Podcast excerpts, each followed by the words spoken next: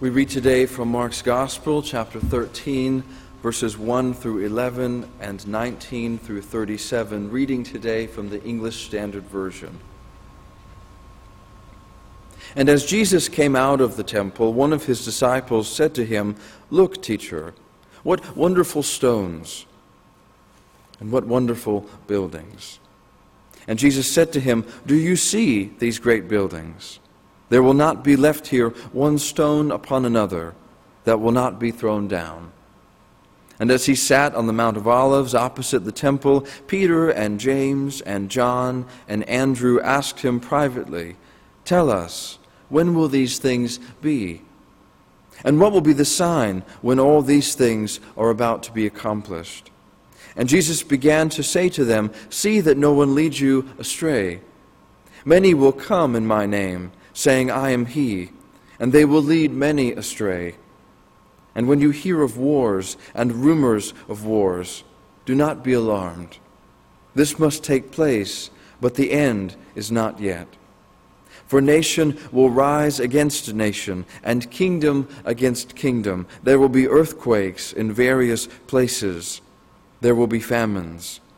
These are but the beginnings of the birth pains.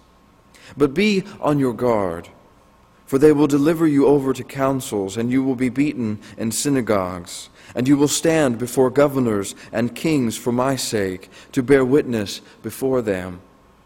And the gospel must first be proclaimed to all peoples. And when they bring you to trial and deliver you over, do not be anxious beforehand what you are to say, but say whatever is given you in that hour, for it is not you who speak, but the Holy Spirit. For in those days there will be such tribulation as has not been from the beginning of the creation that God created until now, and never will be. And if the Lord had not cut short the days, no human being would be saved. For, the sake of the elect, whom God chose, God shortened the days. And then, if anyone says to you, Look, here is the Christ, or Look, there he is, do not believe it. For false Christs and false prophets will arise and perform signs and wonders to lead astray, if possible, the elect. But be on guard. I have told you all things beforehand. But in those days, after that tribulation, the sun will be darkened, and the moon will not give its light, and the stars will be falling from heaven, and the powers in the heavens will be shaken. And then they will see the Son of Man coming in clouds with great power and glory. And then he will send out the angels and gather his elect from the four winds, from the ends of the earth to the ends of heaven. From the fig tree, learn its lesson. As soon as its branch becomes tender and puts out its leaves, you know that summer is near. So also, when you see these things taking place, you know that he is near at the very gates. Truly, I say to you, this generation will not pass away until all these things take place. Heaven and earth will pass away, but my words will not pass away. But concerning that day or that hour, no one knows, not even the angels in heaven, nor the Son, but only the Father. Be on guard, keep awake, for you do not know when the time will come. It is like a man going on a journey when he leaves home and puts his servants in charge, each with his work, and commands the doorkeeper to stay awake. Therefore, stay awake, for you do not know when the master of the house will come in the evening, or at midnight, or when the rooster crows, or in the morning, lest he come suddenly and find you asleep. And what I say to you, I say to all stay awake. Let us pray.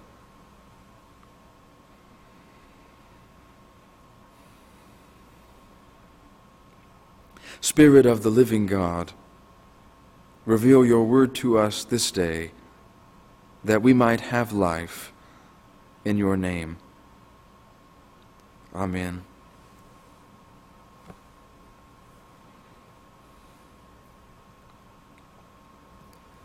It is hard not to feel overwhelmed.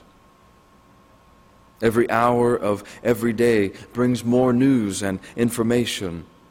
The latest headlines, each telling the same story from a different angle and point of view. And each of us has been affected in some way, whether by anxiety or sadness or fear, as we too are stirred to act to protect ourselves and our neighbors, many of whom we do not know and most especially those who are most vulnerable in our families and among our friends, our lives depending upon our daily decisions and choices and priorities. We need each other. It's always been true, but recently we have been reminded. Though we human beings have always depended upon each other and upon the earth itself, for some of us, never more than now have we come to believe in this more deeply. Still, in spite of the headlines, in spite of projections, in spite of the hearsay on social media, as much as we think we know in this moment, here and now, the reality is that we don't. But one thing we do know much of what we have been learning and discovering in these days is challenging us. As in so many ways, our present situation has enabled us to see our lives and our relationships as they really are, without the trappings of our many routines and schedules. And through this hardship, we have become heavy with grief, as we not only wonder what the coming days and weeks and months will bring, but also recognize that we are living in a present moment that we did not choose a present moment that has made it possible for us to see many things beyond the surface. The risk of illness has raised alarm, adding to the burdens placed upon our life together. Empty aisles at the grocery store intensify the inequities of poverty and opportunity. Stay at home orders leave us worried for friends who struggle to find affordable housing in our city. School cancellations, forcing parents to become teachers, leave many unanswered questions about the role of education and families in our society. Medical supply shortages discomfort us in light of the rising costs of health care and its inaccessibility for many. Social distancing compels us to reconsider what it means to be a community Rising unemployment uncovers a sudden feeling of insecurity that many individuals and families are now facing. We are, in many ways, displaced, never having been asked to leave. As we consider what really matters and what doesn't, and begin to ask ourselves what our lives will be like in the months to come. All of this and more we bring to our reading of Mark's Gospel this morning a reading that challenges us in return to care and support each other with diligence and with a message of responsibility and hope. The situation in the narrative of Mark's Gospel is tenuous, to say the least. The disciples' anxiety is running high as they await, in a matter of days, the coming of what Jesus himself has told them is about to take place an arrest on false charges, a rigged trial based in lies, the maneuvering of politicians to preserve their reputations, the suffering of an innocent man to appease the crowd, and the death of a dear friend for reasons no one seemed at first to comprehend. The search for meaning is perhaps the most difficult journey that we ever make. And it matters when our hearts grow desperate, hungry with waiting, and thirsty with questions, and aching to find a way to keep on living, even when we don't know how.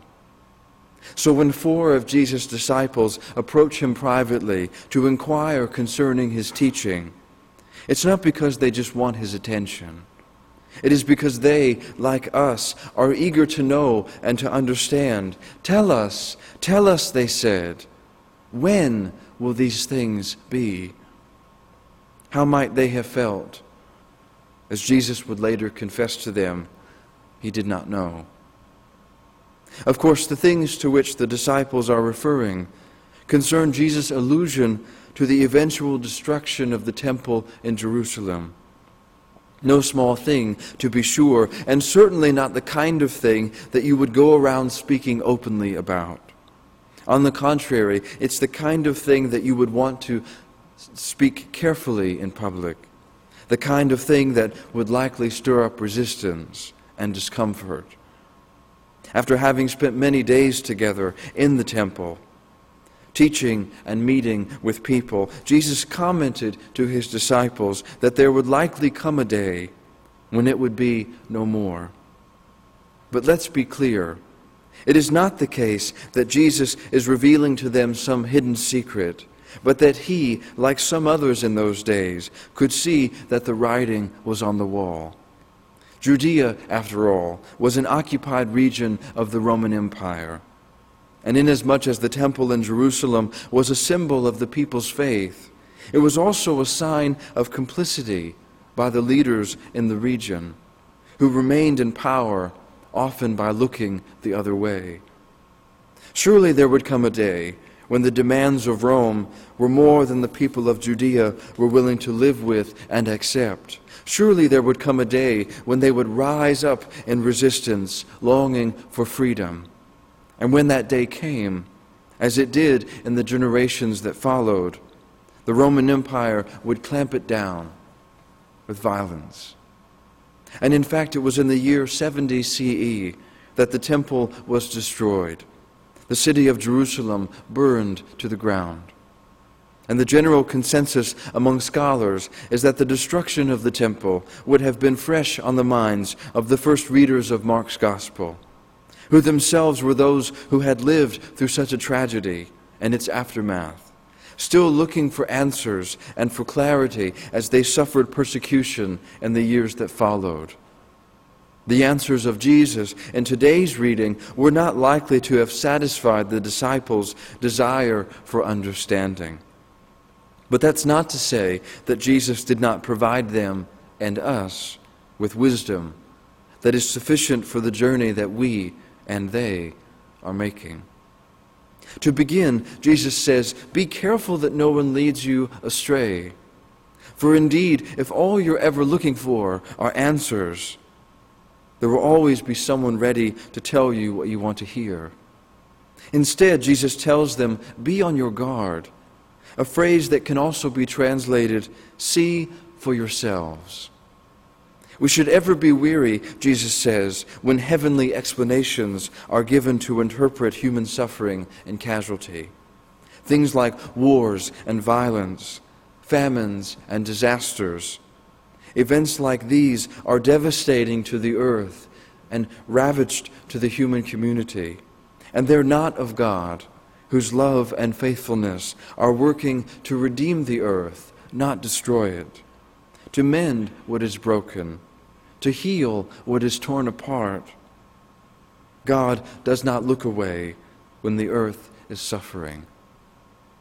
Jesus goes on to describe for his disciples that to believe in this message is not without cost.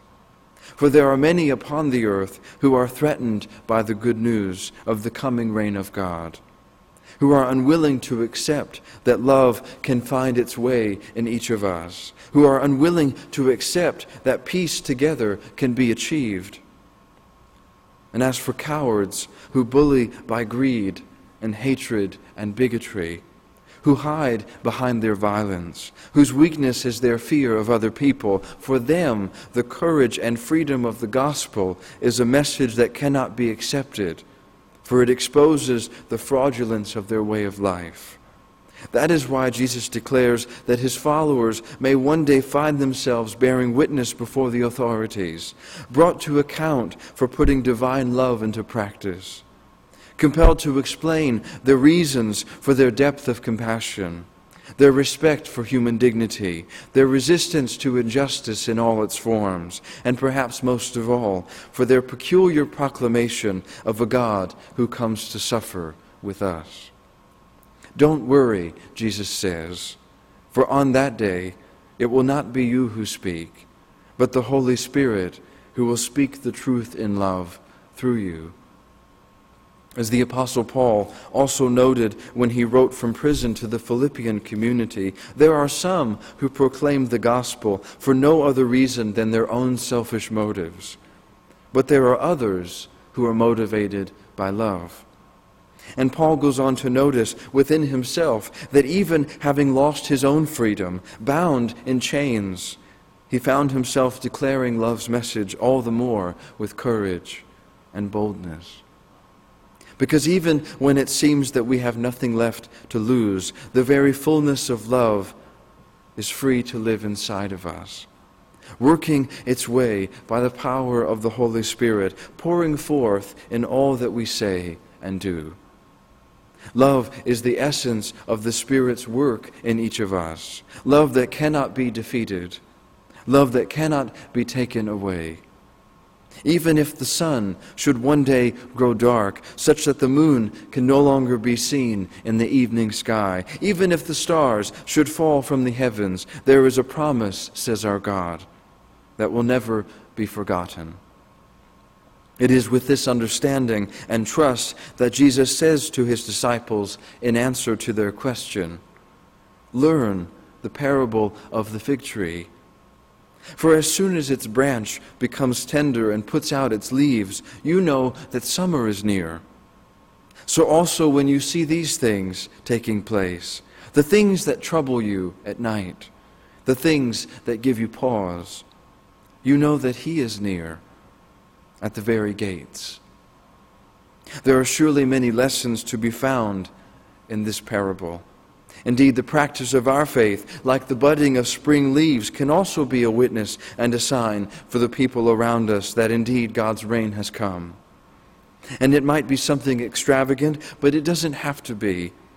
A seemingly small thing, a word of comfort in a time of suffering a simple gesture of reaching out, or even just showing up to the people we live with, carrying out our daily responsibilities as best and as fully as we can. These too are some ways that God's love in us, through the presence of the Holy Spirit, can become known.